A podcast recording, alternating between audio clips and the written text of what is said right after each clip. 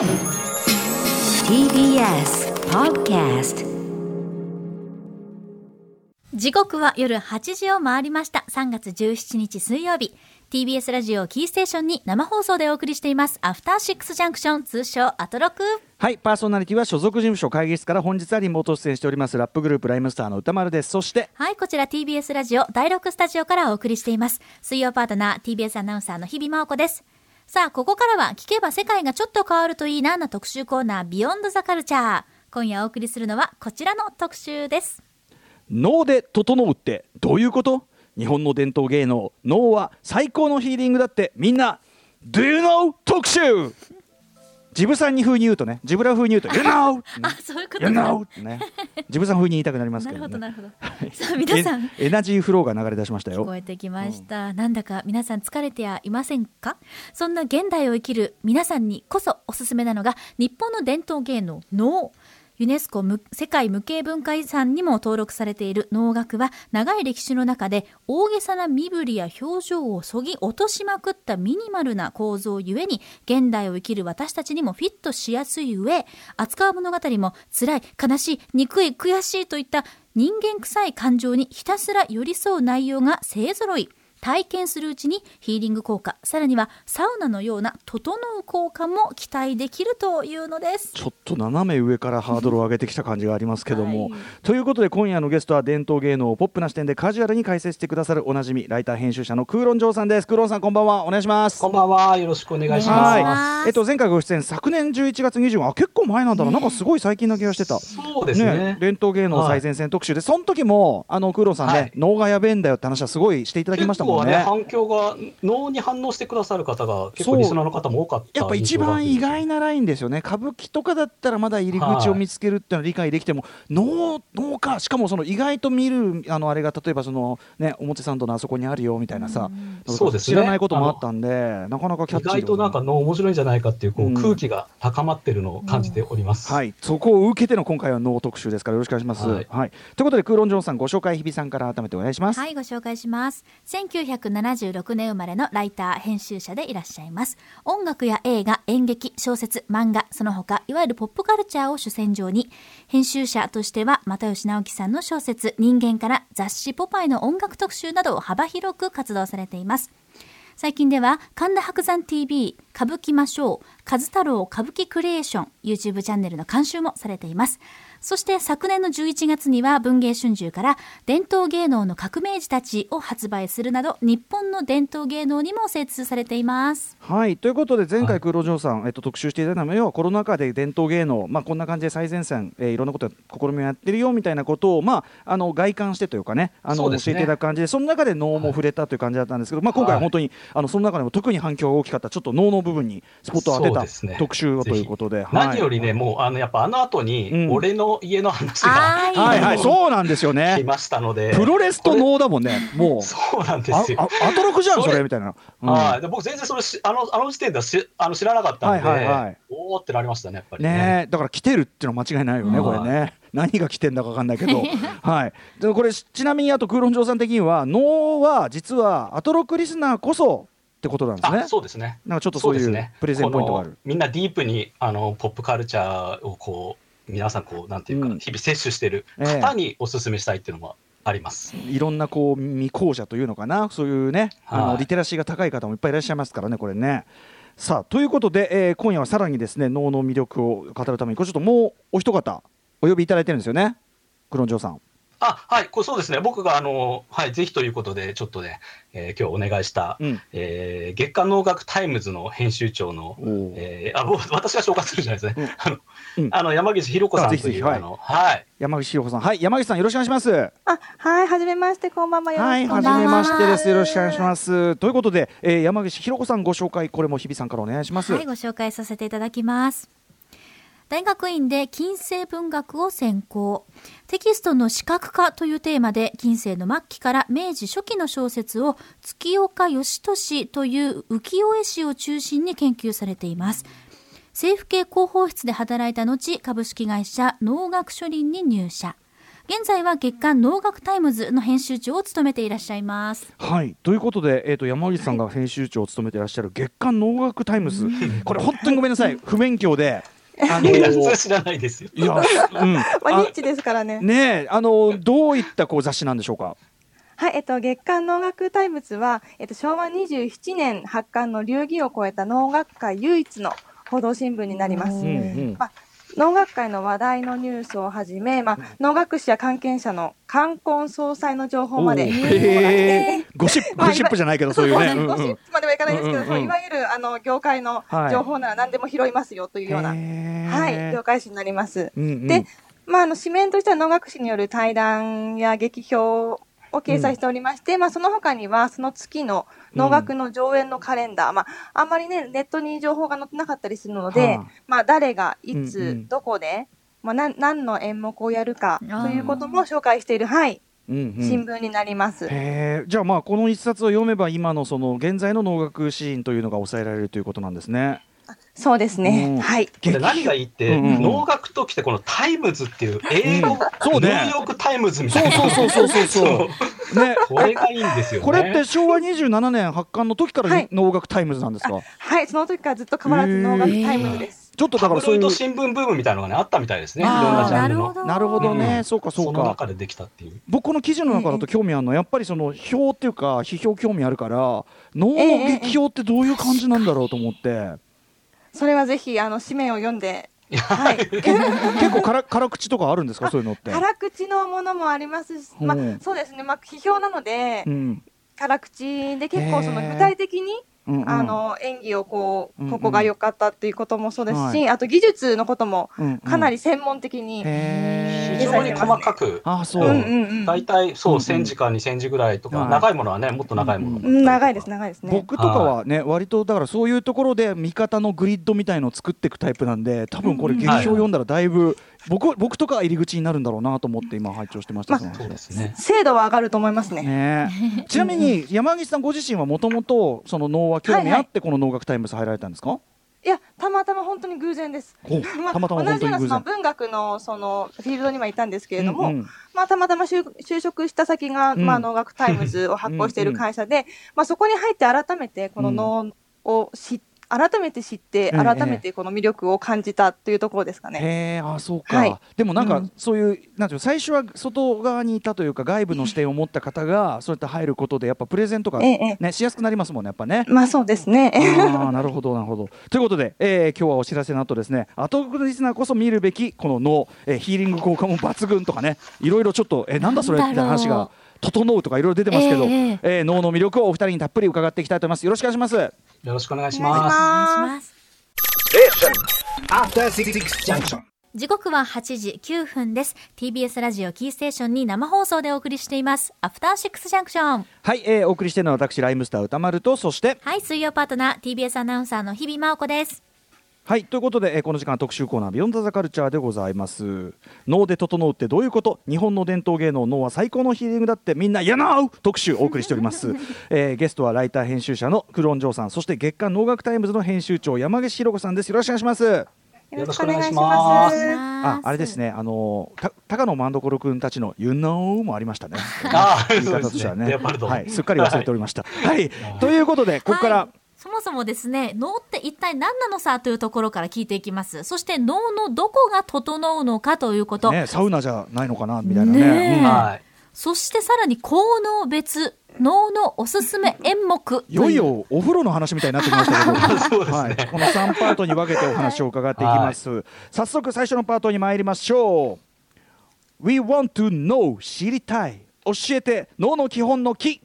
はいということで脳自体をまずそのちゃんと見たこともないね直接見たこと,ご、見たことない私もそうですし、あとそもそもなんか基本的なこと分かってないかもしれないみたいなちょっと不安もありますのでざっくり、脳ってどういうものというこことでしょうかね。だからとてもざっくり言うとですね、あの演劇なんですね。うん。あのーで、まあ、あのすごく古い演劇、はい。えーだと思ってもらっていいと思います。ただ、あのー他いわゆる、えー今やってる商業演劇とか、うん。まあ、歌舞伎とかと違うのが能は決まり事がすごく多いんです。うん。あのまあ、型と言われるものですとか、うん。えーであとその出てくる人のこう役割、うん。まあ、歌舞伎でもあのいい役と悪い役みたいなのこうあるんですけど、はいうんうん。能はもっとはっきりしてて、はい。えーもう主人公っていうのはもうして方っていう、して方主人公。はい。うん。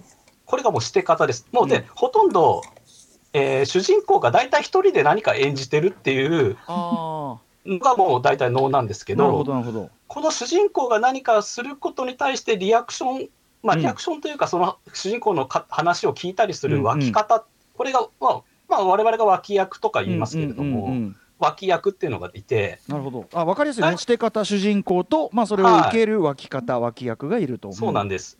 で、たまにその指定の指定連れとか言って2人目出てきたりとか、して連れ、まあ脇うん、脇も何人か出てきたりするんですけど、うんうん基本はもうその指定が何かして、うんうん。脇がそれをあの話聞いたり、あのリアクションするっていんう形です。なるほど、うん。でで後ろにそのそれをこう、えーお囃子のですねうん。囃子方という、うん。これはだから音楽ですね、はい。楽器隊がいます。でこれも囃子方もいろんな楽器があるんじゃなくてもう決まっててですね、うんうん。えー大鼓うん。小鼓、えーあと太鼓、うん。それからあと笛能管って言われる笛の人がいて、うんもうこの4人でほぼほぼあの決まってて。ーすごくビート的というかねパーカッシはい。基本パーカッシブで鳴り物の笛だけはフィーフィーってなってるってそういう感じですよね。うん。能のイメージって結構大きいですよね、あのヨーポンとか、あのそうね。割とその、ポポンポポンポンってそういう感じがしますね。ん。そうなんです、パブリックイメージ、あの末広がり図とかがね、あのまあ、うん狂言ですけど、彼ら真似してるの、うん。ああいうなんか鼓のイメージであるんですけど。もうんうそれと、えー、とだから林方がいて、うん。まあ、して方、脇方がいると。うんうんそれで、えー、とこれちょっと後々また説明するんですけど、まあ、はい。狂言っていう、狂言方という、うん。えーコメディリリーフみたいな。役割で、狂言は狂言で一ジャンルね、当然ありますけど。そうなんです。うん。狂言で一ジャンルあるんですけど、能の中の一部としてうん、愛狂言といって、能の前半と後半の間にちょっと出てきてですね。お客さん、今こんな、こんなことが起きてますよみたいなことを、へえ、ちょっと間説っていうか。そうですね。あー。まあ、そのストーリーの中に組み込まれてるあの、うんうん。もういるんですけれども、はいはい。少しこう、箸休めじゃないですけど、まあ、あの萬斎さんなんかいい言い方してて、うんうん。あのメインディッシュの間のワインですという 言い方をされてますけれども、なるほどなるほど。へまあ、少しそこで、うん。はい、狂言方という役割も、えー狂言が入ればコメディまあ狂言回しなんて言い方するからね。説明する人っていうのはねそうだよね。そうですんんそうです。コメディリーフ。そして。はい、そしてあとはそのコーラス隊という形でこう自由隊といううん。人たちがいまして、うん。でこれはあのーただコーラスとちょっと違うのは、はい。あの本来なら昔はその指定と脇の会話の中に組み込まれてたのを、ちょっとだ第三者的にこうはい。あのコーラスで言ってみようみたいな、まあ、ギリシャ神話ギリシャあの劇だとあのコロスなんていうあの、そういいうコーラス隊いますけれどはいも、はいはいはい。まあ、このコーラス隊がいます。まあ、ほぼこれがあの舞台上に、うんうん。えーいる役割がある人たちで、うんうん。あとちょっと特殊なのが貢献っていうのがいまして、貢献うん。この人は、えーまあ、歌舞伎でいう黒子に近いんですけれども、うんうんあの少し何かこう、えーお着物あの装束がちょっとこう乱れたりすると直したりとか、うんうんうんさささっとやったりとか、うんうん。ただ貢献はすごい重要な役割がありまして、はい。あの能がこれ面白いところなんですけど、はい。能って上演が始まったら、ええ。ーあのカメラを止めるなじゃないですけど、えええ絶対最後まで行かなきゃいけないっていう決まりになってえて、ほうほう途中でうん。あ例えばその指定の方が倒れたりとおかおしてもええ。中断するなという教え、があってですねショーマストゴーオンでいっちゃう。ショーマストゴーンなんですよ、カメラを止めるなで。ええ。それで万一そういうこと何かが起きたときは、ええ。貢献が代わりに踊るっていう、ええ。舞う踊るというか舞うっていうんですけど。要するにそのあ代わりにパッと入んなきゃいけない。そうなんです。だから常に、えー、高原の人はあの何かが起きたら自分がもう代わりに行くっていうあのへそういう構えで後ろに座ってらっしゃる。その何が何でも進行させるってイズムすごいですね。イズムがすごいんですよ。このはあ。このあの役割がもう皆さんなんていうか、うんうん。あのだからしての方はもう一生して方ですし、脇の方は一生脇方脇ですし、へなんかこう上が上がってくっていうのもなんですけど、うんうんうん。主演にや行くみたいなあれはない？ないんですよ。うんで林方もその楽器もそれぞれ決まってて、うんうんまあ、たまにその例外的に乱能っていう、まあ、遊び的にこう、うん。役割入れ替えるみたいなの、例外的にはあるんですけど、まあ、基本的にはもう変わらない。うんうん。へー。シンプルはシンプルですね。でなおかつあれですよね。僕らもイメージしたの能のあれって舞台美術みたいなのなくてまあ言っちゃえば後ろの壁のなんか松の木みたいなのそうですね、はい、が書いてあるけど、大井松って鏡板っていう、あの松があってですね、だからそうですね、舞台の、えー大きさとかも、ほぼほぼ、えー決まっていてですね、うんうん。能舞台のあの作りっていうのが、んんえー能舞台があって、うん。まあ、あのそのまあ、今のの能舞台の形っていうのが、本当にもう、あの本当、江戸ぐらいからほとんほとんど変わってないと言われていてなそのあたりで完成してというか。完成して、うんまあ、昔そのあの室町の頃はまだいろいろあったみたいなんですけれども、うんだから能楽堂の能舞台ってどこ行ってもほぼほぼほぼ同じ本形になってる、なるほどね、まあ、だからすごいとにかく、まあ、要素が限られててすごい抽象性が高いっていうか、うん。本当にね。そうですね、うん。すごく省略とかあの舞台上に、うん。ただあともう一つすごく大きなことがあって、ええはい演劇なんですけど、うん普通、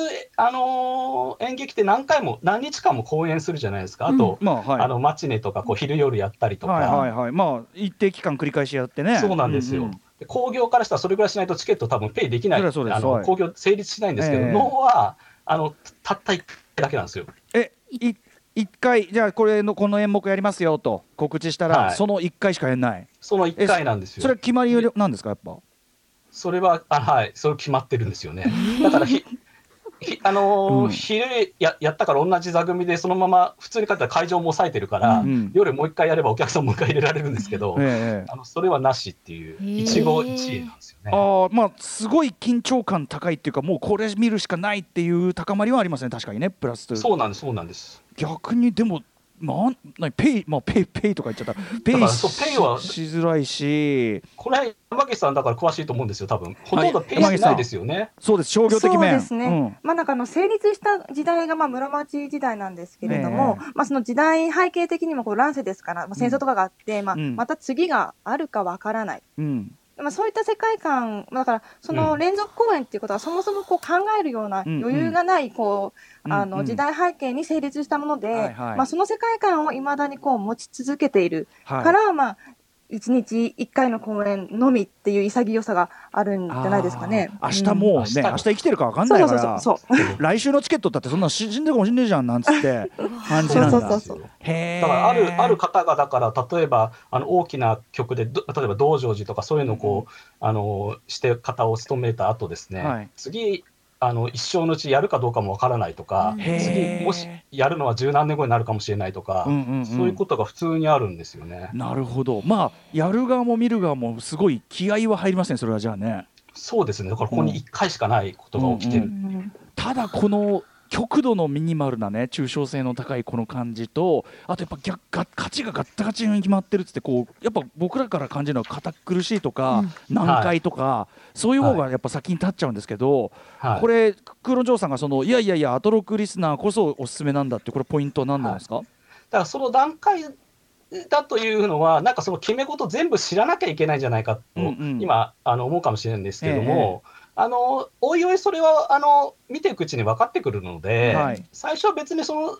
指定がこうだとか脇がこうだとか、うんうん。なんかそのいろんな知識があるんですけど、うんうん。あの表の種類がとか、はそれあんま知らなくてもですね、うん。実はあの舞台上のうん。ストーリーはすごい簡単だっていう。あへー。ー実はそうか。そんなに難しい話をやってるわけじゃないから実は。そうなんです。すごくシンプルな、あのーある、えー何か、あの、母、あのうん、子供を失ってしまった母親の悲しみだった、うんうん。だだった。り、それが、あの、母親がただ子供を探してて、はい。えーその子供の、あの、亡くなってるお墓を見つけてしまうとか、うんただそれだけとか、それだけのことを2時間とか、うんうん2時間ってちょっと大げさですけど、1時間以上かけてやるので、ええええ。ストーリーは全然進行しないです、うん舞台を。まあだからそこは分かった上でそのいはいろいろこう表現を味わっていくっていうことでしょそうなんです。うけどね。なんですけど、ど、そう。で、もう一つ言いたいのが、すごくシンプルなんです僕、アトロックリスナーにぜひええこれを進めたいと思っているのは、えーそのメインのストーリーはシンプルなんですけど、うんうんえーの能の、まあ、要曲と言って、まあ、あの、テキストのことを、まあ、詩章って言ったりするんですけど、うんうんあの、まあ、その、文章ですね。まあ、台本ですね。戯曲。うん戯曲があるんですけど、うんまあ、そのメインの話は簡単なんですけど、うんうんその一行一行うにんいろんなところから引用がされてるんですよ。なるほどあのー世阿弥の時代にこう世阿弥が作った曲なんかだと、うんうん。その前にあった「平家物語」とか「源氏物語」とかいろんなものがもう成立してる時代なので、そういうところからバンバン引用してきて「古今和歌集」から和歌持ってきたりとか、そういうあのいろんなだからあのなんていうのかな、うんブレイクビーツみたいな感じなんですよ、ええいろんなところがサンプリングしてて、要はポストモダンだなんて言うけどそんなことやってるよと脳がもうガンガン。そう脳がやってるんですよね。なるほでどね。特にその世阿弥っていう人がやっぱりあのーそのあの足利義満であったりとか、うんうん。とてもこう貴族その時のこう、うん。なんていうか日本のその美意識の最高峰の、うんうん。まあ、あの金閣寺作るようなはい。人の庇護のもとで、うんうんですごいこう、あのーその和歌の知識とかね、ええ。すごいこう家庭教師二条義元っていうのとか、うんうん。いろんなこうす知識のあるこう、うん。うんから子供の時からその教育を受けてるんで、はい。もういろんなところからうん。当時のそのあったすでにあった文学とか、はい。えーそういううんうん。あの、まあ、その祭祀であったり祭りであったりとか、うんうんうんうん。いろんな芸能であったり、はい。先行するものをねいろんな形でこうサンプリングして詰め込んでて。そうかじゃあその舞台立てとしてはシンプルだけどその語られてることの中にはものすごいハイコンテクストなもう情報の集積がなされてるってことなんだ。だから一行読むだけで、そこに、なんていうかな、いろんな、ここが掛け言葉になってるとうか、まっみたいな。ただうん。あの体を寄せるって夜、夜って意味あると思いますけど、ええ。この夜が、あのナイトの、い昼夜の夜にかかってるとか、ああなるほどなるほど。でその夜が次はひななあ例えばなんか星が一つ何々が二つ、何々が三つでうん。次の四がまた夜にかかってるとか、うんちょっとそういう意味ではあのララップっぽいところもあるんはいですけ、ど、あの伊藤聖子さんにその掛け言葉こそが日本古来からのそのライそうなんです。ライミングだって言ってましたけどまさにそういうことですね。だからうんうん。聖子さん、あの能の現代語訳を最近やられてるんですけど、うんうんうんうん。僕もこの間お話しさせていただいたときに、うん。やっぱりこれ研究者がうん。やると、うん。この詰め込まれてるそういう、うんうん。えーいろんなサンプリング元をええ。細かく書いていっちゃうんだけど、はい。やっぱりラッパー、自分はその上演されるパフォーマンスっていうのを前提で、うんうんこのちゃんと洋曲のこの面白さを、はい。あの現代に持ってきたいから、うんうんでこういうことができる。多分そういうミュージシャンとか、うんうん。はい。そういう人たちじゃないと無理じゃないかってなることをああなるほどね。言ってましたね。そうかそうか。だからまあそういうじゃあその歌詞そのものの構造というかまあ面白み、情報性グルーブしていく情報がグルーブしていく感じ。そうなんです。だからう、すごく、すごくポップなポップソングなんだけど、うん。むちゃくちゃいろんなこうハイコンテクストな、うん。うんあのそのいろんなフレーズとか、はい。えーブレイクビーツとうんかいろんなものがこう駆使されてる、うん。あのという、まあまあ特にそのゼアミっていう人がやっぱりそういうあの傾向があって、うんうん、なるほどね。だからもう本当に、何何度でも楽しめるというか、うんうん、なるほどね。そうかそういう構造を持ってるんだ、あとさっきの僕知らなかったこととしてはさっきの一回こう一回こっきり公演っていうのも知らなかったしはい、あのぶっつけ本番なんですって？そうです。あの一応申し合わせといって前の日とか何数日前に、えーそういう装束とかあ表とかをつけずに、うん。あのーまあ簡単な段取りみたいなのを確認し合うっていうのはあるんですけれども、うん。基本的にはあのそのあのもそういうあの簡単な、うん。まあ、リハーサルとまではいかないようなうんうんうん。申し合わせだけで、うん。当日の、えーぶっつけ本番というかセッションというか。本当にじゃあ生感があるわけですね舞台にも。そうですね。結構実はだから後ろの林方の方とかだと、うんえ割とこう仲悪い方同士で、ええ。あのだから本当その昔のそういうジャズの伝説みたいな、お互いになんか俺のあそこで鳴らすなみたいな、えじゃないけど、あそう。ぞはい。ただそれぞれに型がちゃんとあるので、そのあえー楽器においても、うんだから成立するんですよね。なるほど。でも見る側としてはじゃあそのやっぱり一期一会かつそうです。ぶっつけ本番でもあるこの緊張感を味わうというか。ーなんかなおさら私一度だけ能見に行ったことあるんですけど爆睡してしまった記憶があって、はいはいもはい。ったいなかったなって今思うんですけど。これはでも爆睡もまたかかといったあたりですよねここから先のね。そうですそうです。パートにつなが爆って睡はねしますね。していいいいんですがっていうか。なるほどね。たまへにたまに舞台上でちょっとあ怪しい方もいらっしゃったりとか、嘘そんな嘘そんなことある？山口さんいますよね。いますいます。なんか、ああ、うん。もあれ？見見るからに。それは目が覚めるなはい。逆にこっちが目が覚める。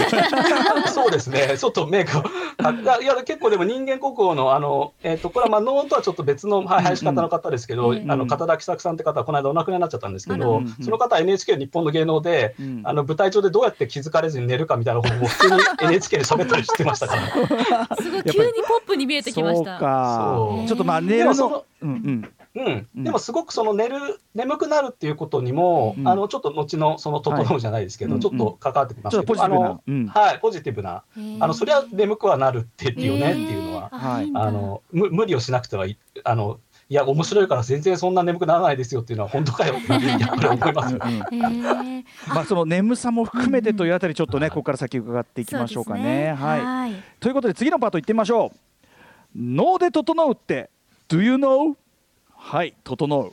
まあ最近サウナ好きの方がね、多くてねサウナでまあなんていうの？水風呂とサウナ入って水風呂入ってなんとかであ整ってきたなんてことで整うよく、えーリラックス状態。まあいろいろなんかわかんない、はい。アルファ波が出てみたいなことがわかんない。多幸感や高高骨感を覚えるというね、えー感じのことを言ってるみたいですがそんな効果が脳にも期待できる。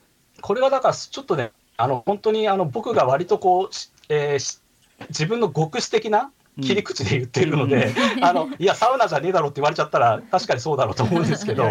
あのまあ、あの少しあのなんだろう一般的な用語で言うとこう瞑想というかね、えメディテーションって言われてるよえうん。うな、まあ、そういうような効果があるっていうことを言いたいんですけれども、うんうん大体3つちょっと一応今回、あの要素があるかなっていうのうんで、あの分かりやすくしあの説明してみたいなと思ったんですけど、えー一つはですね、うん。脳があのあんまりそのイメージ持ってない方多いかもしれないんですけど、うんうん。意外と音楽的なんですよ。うんうん。あのまあまあちょっと雑に雑に言うとミュージカルと言ってもいいというか。でも確かにひっきりなしにポンポンポンポン叩いて歌歌って進めてるし、確かに。そんです。うんうんうん。そんなにすごくあのメロディアスななあのなんていうか、うんずっとそういう音楽ではないですけど、うん林方のかなりその音楽っていうのは、うん。えー結構そうずっと鳴ってるし、うん。えーかなり盛り上がるんですね。うん。でしかもですね、あのーその展開が、うん。あのー今このあの序波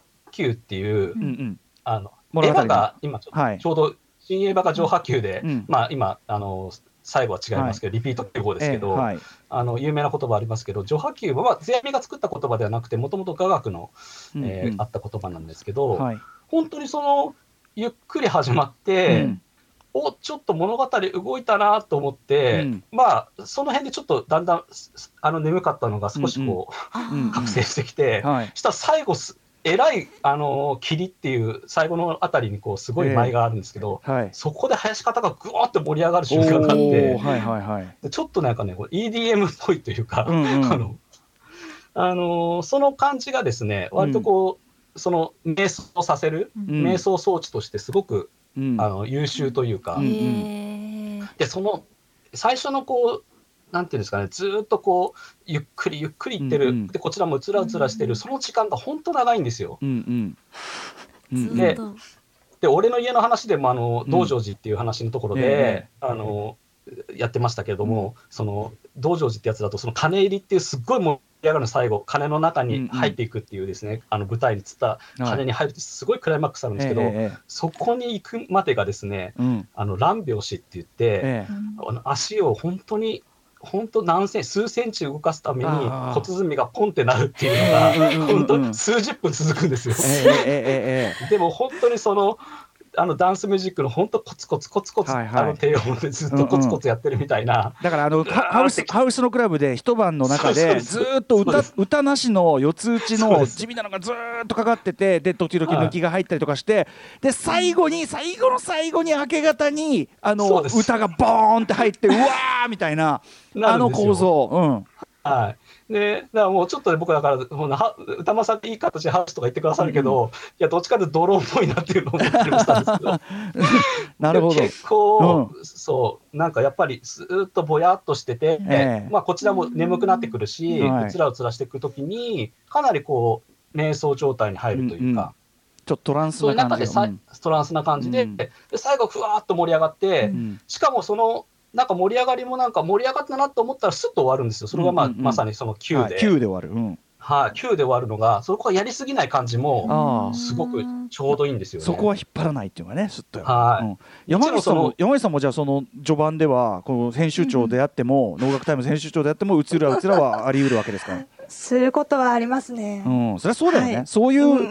そういう風に作られてるもんねそうそう。どう考えてもそういう芸能だと思っても割り切って、そういうゲーム。見てます。なるほどなるほど、うんうん、これが、うん。はい、はい。EDM 的な。で、これがちょっと2番目が、あのーですね、うん。これが今の話ともちょっと関わる部分なんですけども、すごくその、えー脳があの最初も話しましたように、うん。いろんなものをそぎ落とした、あうん。の省略された、あのー芸能なので、そのすごく余白というか、こちらがこう想像しないといけないというか、うんうんまあ、逆に言うと想像する余地がものすごくあるんですね。うんうんで、その余白の部分っていうのは、あの当然、その舞台上で起きてる物語の、あうんこの人は今こういうことなのかなとかっていう想像もあるんですけど、ん？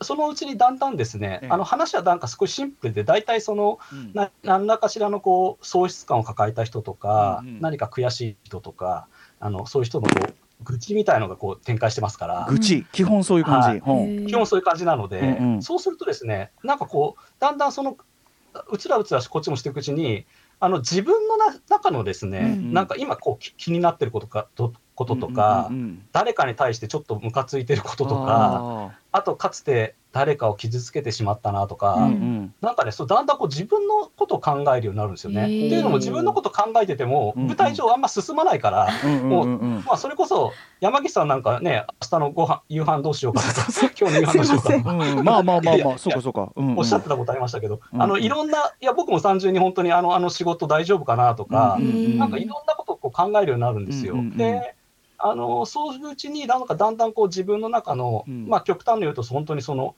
トラウマとかじゃないですけど、うんうんうん。何らかしらこう自分の中の悲しみとか、うん。なんかそういうものとこう出会ったりするようなえ瞬間がえやっぱりうんあって、それがその舞台上の起きてる何かそのして方の、はい。えーその主人公の辛さとか、うんうん。あの悔しさとか、なんかそういうものとシンクロしたりとかしてですね、へえー出てくることがあるっていそのうことは。トランス的なその音楽も込み込みのそのあとテンポ感も込みのトランス的な状態になった上であとその余白があるからいろいろ考える時間もあるからうん考えていくうちになんかこうなんていうのこう相手がその起こっていることに投影し出すっつうか自分が、ね自分が投影できるような余白スクリーンになってるっていうか、はい。そういそう効果があるのか。なるほど。はい。うんうん。で、ちょっとその最後に3つ目としてですね、まあこれもまあ1つ目と2つ目と関わる話なんですけど、はい。そのやっぱ物語がですね、すごく、えーシンプルというか、うん。えー特殊なんですね。でうん。で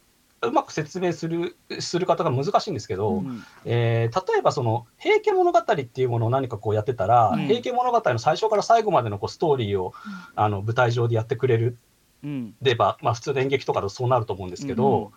さあその能って本当にある一部分のあるん。主人、ある人物のええ。ある瞬間の気持ちだけをすごい引き伸ばしてあー。1, 時間以上かけてやるみたいうんな。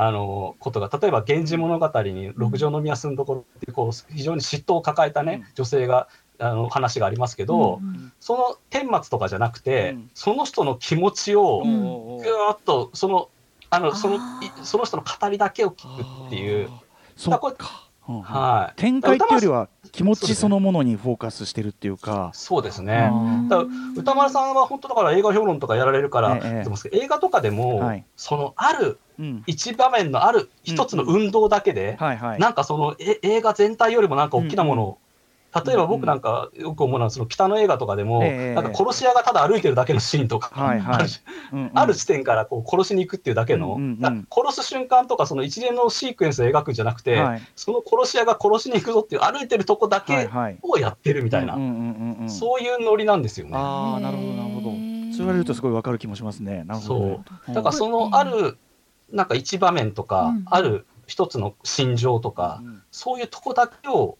あの膨らませてるか。らだからまあ演劇としてもかなりあの変わったうん。あのものだったユニークなものだとは思うんですけれども、えーこれ能は比較的悲劇が多いっていうことなんですか？そうですねあのあこれ山木さんとかにもちょっと話していただいた方がいいです。そうですね。まあ、それは、まあ、能の、まあ、一番の特徴だと思うんですけど、うん。そういう悲劇、まあ、人間の悲しみに寄り添うというか、うん。その恋愛だったり、その戦で負けたり、うん。で、まあ、鬼とか天狗とかが出てくることもあるんですけども、うん。それもだから異界とか、その異形のもの、そのマイノリティの悲しさええ。とかですよね。そういったこと、そういった人の、まあ、その心のトロを聞くようなうん。うん。演劇になりますね。だからそれが、まあ、テーマになっている。うん。そう、ん。まあ、っていうのも多分その、まあ、さっき無限能のお話されたんですけど、ええ。その無限能っていうのはその過去の人とのこの交流をする場のようなところがあって、うん。そのやっぱり過去の人がその現代に出てくるっていうのはこう何かやり残したことがあるから出てくるわけで、うん。まあ、その成仏したらもうあの楽しいことだけだったらきっと多分成仏して出てこないと思うんですね。うん。でそのだから何かやり残した思いとか悔しさとか、うん。そういったその個の思いうん。がテーマになってるっていうところがそのにはあると思いますね。うんうんうん。しかもそのその部分だけはだから物語の展開じゃなくて、うん。うんその気持ちだとかうん。っていうところだけにフォーカスを当ててるってことですもんね。なんかその僕の感覚で言うとすごくすごくミクロに焦点を当てた表現はすごいマクロに通じるっていうか、うん。はいはいまだからまさにそういうこうあこれは俺の気持ちでもあるっていう風のが、こう入れ込みやすいっていうか、うんうんはい。ことですかね構造になってるってことなのかな。そうですね。うんうんでその悲劇っていうことで言うとだ狂言があの、まあ、狂言と能っていうのはやっぱセットなんですね。うんうんうん。でセットで、まあ、能楽っていうのをうん。あの一つのジャンルになっていて、うんうんそれであの狂言の方がそのどちらかというと喜劇という、うんうんあの楽しかったりわ笑わす話だったりとかうん。えやって、能の方はもうひたすらひたすらでもないか、うん。でも基本的には悲劇にうんなるような、うんはい、話が多いですね。このミニマルなねこの作りって能ってはい。こう洗練されていく中でこのそぎ落とされてこうなっていったのか割と最初からこういう構造だったのかって分かってたりすこるんですか？れはでも、えー、といろいろ諸説あるんですけど、やっぱりこれは最初のやっぱ世阿弥っていう人が、うんうん。あのかなり特殊な環境さっきおっしゃった。もうはい。ースーパーなんていうの知識人というかもうそうですね、ん。そそこが大きいと思います。もともとやっぱりそういう大地に根ざした芸能だったり、うんうん。いろんなこうした知ってたものが、はい。やっぱり世阿弥がそのすごくそういう貴族文化っていうものの中で、うんうん。あの純粋培養というか、はい。かなりそれに近い形でやったことで、うんうん。えーいろんなそういうあのしかもその大きなこの、うん。えー無限能っていう形式作っちゃった、はい作ってですね。これ、あうん当てはめていけば過去のやつ何でもここでサンプリングできるって言ったんで、結構思考実験に近いようなノリというか、面白い。でもねだからそれ、うん。はい全体の構造としてはすごい引き算的でこれってやっぱりそのなんていうの粋とかさそういうのと通じてその美学美学っていうこうルールを作ってやるもんだけど、うんでもその中にはものすごい情報が集積されてるっていうのがね、うんうん洗練そうですねごい洗練されたこうすごく洗練だと思います。うんうん。はそれがしかも割と最初の段階でねそうなっていったってのも面白いですねこれね。んそうですね。はい。そんな感じでじゃあ次のパートいってみましょうか。はい。最後のパートに参りましょう、はい、えーということでストレス社会を生きるあなたに処方する。効能別。おすすめの脳。ということであのやっぱ悲劇いろんな人の辛い気持ちみたいなところにこうスポット当て。しかもそれがこう見てるうちに、まあ、ヒーリング効果もしくはそのトランス効果もあって自分の気持ちも投影してなんか浮かび上がって、ねちょっとデトックス効果っていうかね。そうだね。それが消化されていくというような効果、お話伺いましたがさあじゃあどんな感じでもうだって演目とか開目見当がつかないんですよ。もううん、なのでぜひちょっとお二人からお教わりたいと思います。えー、じゃあ効能別っていうことですか？これはね。そうですね。効能別に、はい。はい。ちょっと一応分かりやすくやっております。じゃあ日比さんからちょっと効能順に読み上げていただいて教えていただきましょう。はい。その1実はドロドロの恋愛から抜け出せません。そんな私に聞くの？Do you know? はい。ドロドロの恋愛、こんなのもあるんだ。こういや、もう恋愛の話多いですね。このテンションで言っていいんですね。このあの、はい。テンションで。うん、例こえば。れは、あ、はい、これで私は定価というあの曲をですね、えーおすすめいたします。はい。定価はですね、あの藤原の定価っていうまあサダイエとも言いますけれども、あ歌人がいるんですね。はいはい。でこの人の名前から取られた演目なんですけれども、でこの人があの食しない親王っていうあの、えー人がいまして女性が、でその方とまあちょっといい仲というか、うんまあその当時いろんなあの貴族文化の中で噂されるぐらいちょっといい仲になってたんですけど、えー結局2人は結ばれないんです。いろいろ当時のいろいろこう身分の違いとかいろんなことがあって。ロミオとジュリエット的な。そうですね。うんまあ、すあの、それで、えー、食しない親王はですね、あの、今、あの、その、まあ、あのーお墓に入ってしまってるんですけれども、その墓にですね、まあ、あの、ある、その近くに、まあ、えー旅し、旅人が旅してきてくるとですね、うん。ここにかつて、まあ、食しない親王と、まあ、定家という、あの、藤原定家という人の、こう、秘伝秘伝があったという話を聞いているとですね、はい。その話を教えてくれる人が実はその、えー、食しない親王本人で、で、えー私はもうここに、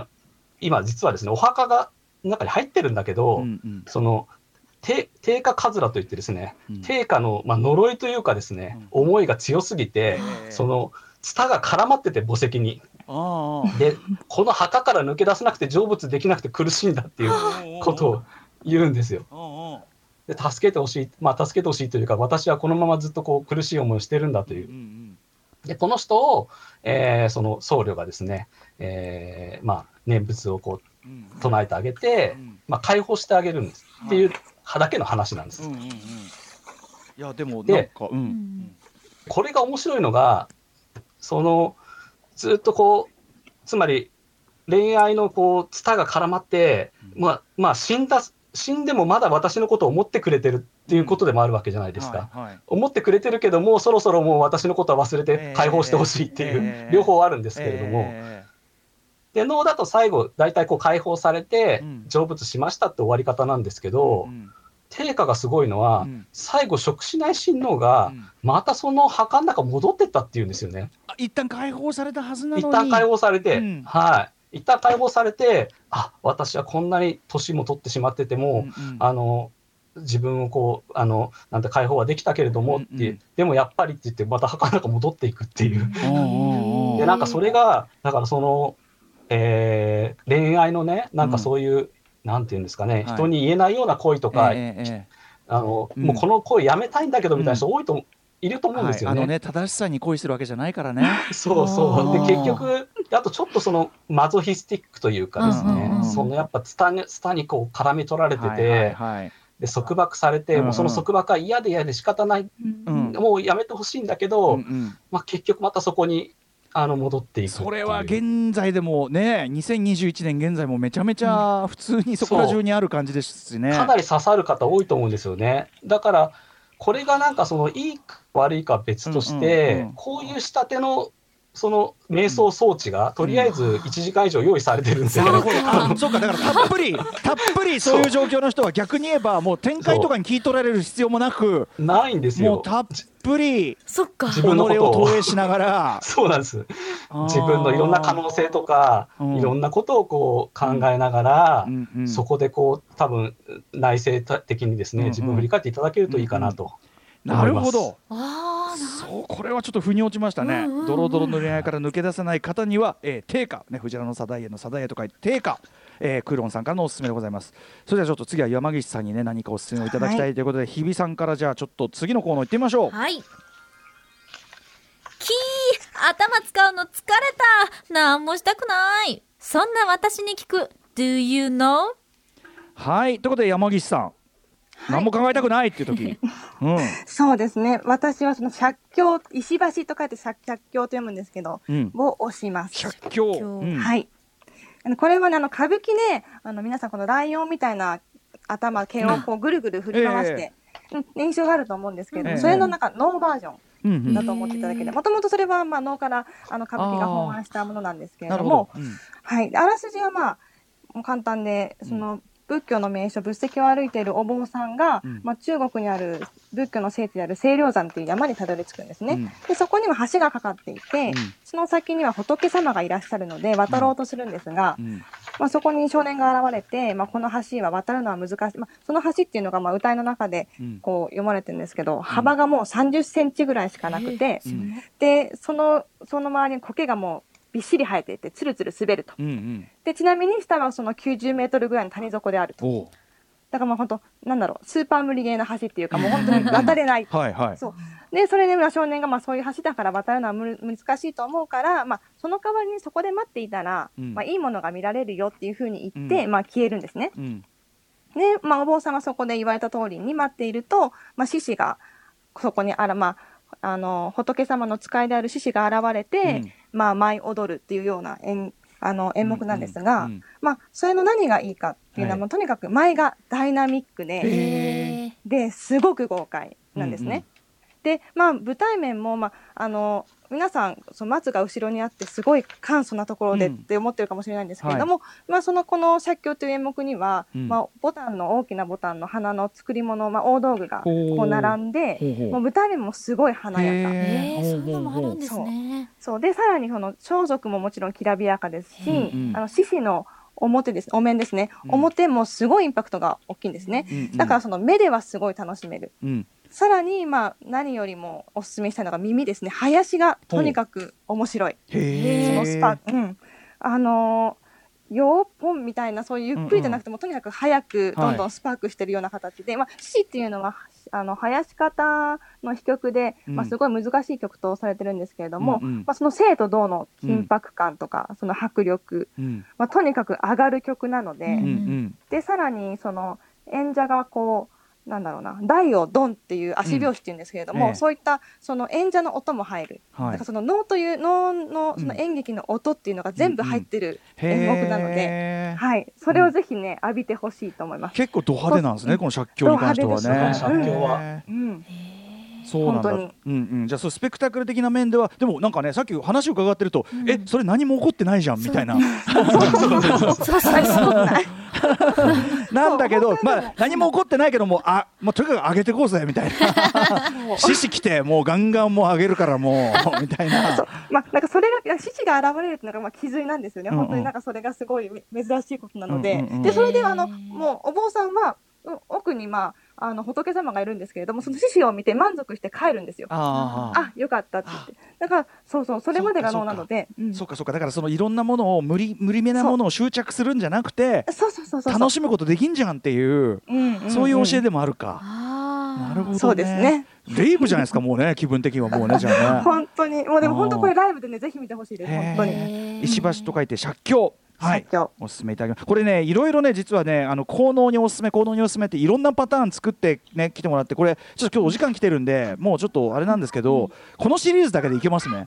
本当？効能でいけます効ね。能、うん、効能でまさにね。効うん、能。ちょっとね、これまとめに行きたいところなんこ本当に脳の脳はそういう効能の脳に近いうん。もともと意味の、うんうんあなんで、ね。そうなんだ、脳って言葉そのはい、ものは何らかの脳へっていうことなので。ーそうか、そうか、はい機能、効能なんですね。はい。でねただ問題はお話簡単だっていうふうにおっしゃりますけどやっぱこう舞台見てるわけであの「おおのー」とか喋ってんのね。やっぱ何言ってるか分かんないっていう問題があると思うんですよね。はい。なんも確かに。そのあたりお二人はどうクリアされてるんですか？それはですね、だから僕は初めはですね、あのー洋曲集っていうのが、うん。まあ図書館に行くとあるので、その、まあ言ってみたら台本ですね、戯曲なんですけど、それをですね、あの、これから見る演目のやつをコピーして、はい。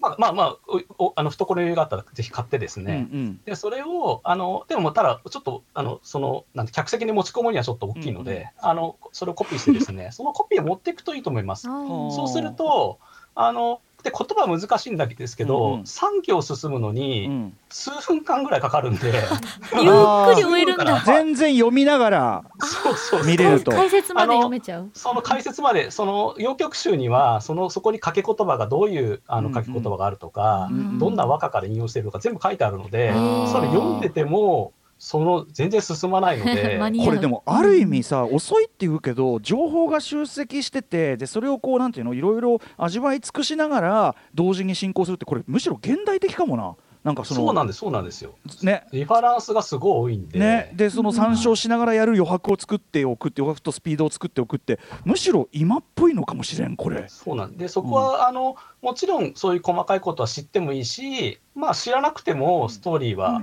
あの分かるっていう。うん、そうですね。そうか。ストーリー把握は簡単だし、まあ、はい。寝て起きても大体そんなには進んでいないっていう。進んでないですね。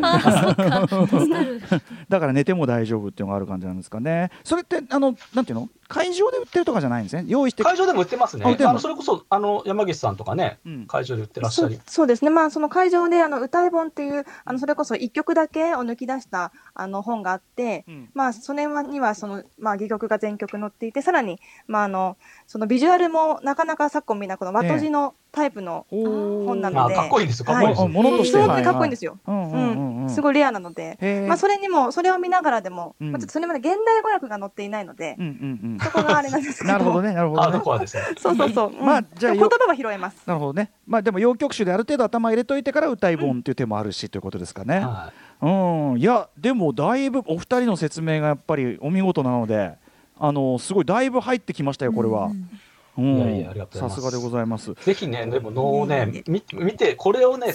あのお聞きになられた方で、あうん。の興味持った方、ぜひ能楽堂へ、このね番組のリスナーはね異常にフットワーク軽いからね力が本当に行く人ねいっぱい出ると思うしね、うん。あとやっぱそのさっきの高能とね高能対応おすすめ話は全然もっと聞きたいですねなんかね。はい。お二人の説明で聞きたいこれは、うんうん。はい ぜひちょっと今後と表もよろしくお願いします。ね、できますから。あぜひあ表現も。そそううそう。そう表現もありますもんね。ぜひちょっと今後ともよろしくお願いします。ではえっとお二人から最後にお知らせ事をお願いします。じゃあまずは空論城さんあはい、あ私はあのその伝統芸能の革命児たちという、あの一応本があの昨年末出てまして、はい。まあ、そこの中にあの能の話、まあ、歌舞伎、落語、講談、浪曲、いろいろ、えー書いておりますので、ぜひとも興味を持った方いらっしゃいましたら、よろしくお願いいたします。空論城さんいろんなことやってますからね。まあいろいろ SNS とか見てチェックって感じですかねそれはね。はい、お願いそしてあの山岸さんいかがでしょうか？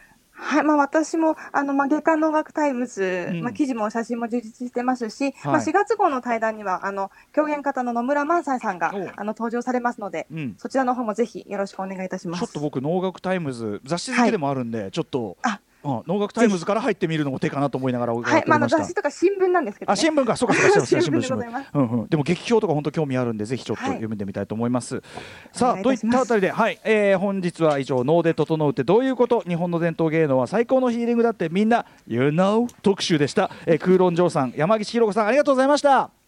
ありがとうございました。はいまたよろしくお願いします。ありがとうございまます。す。After Six Junction.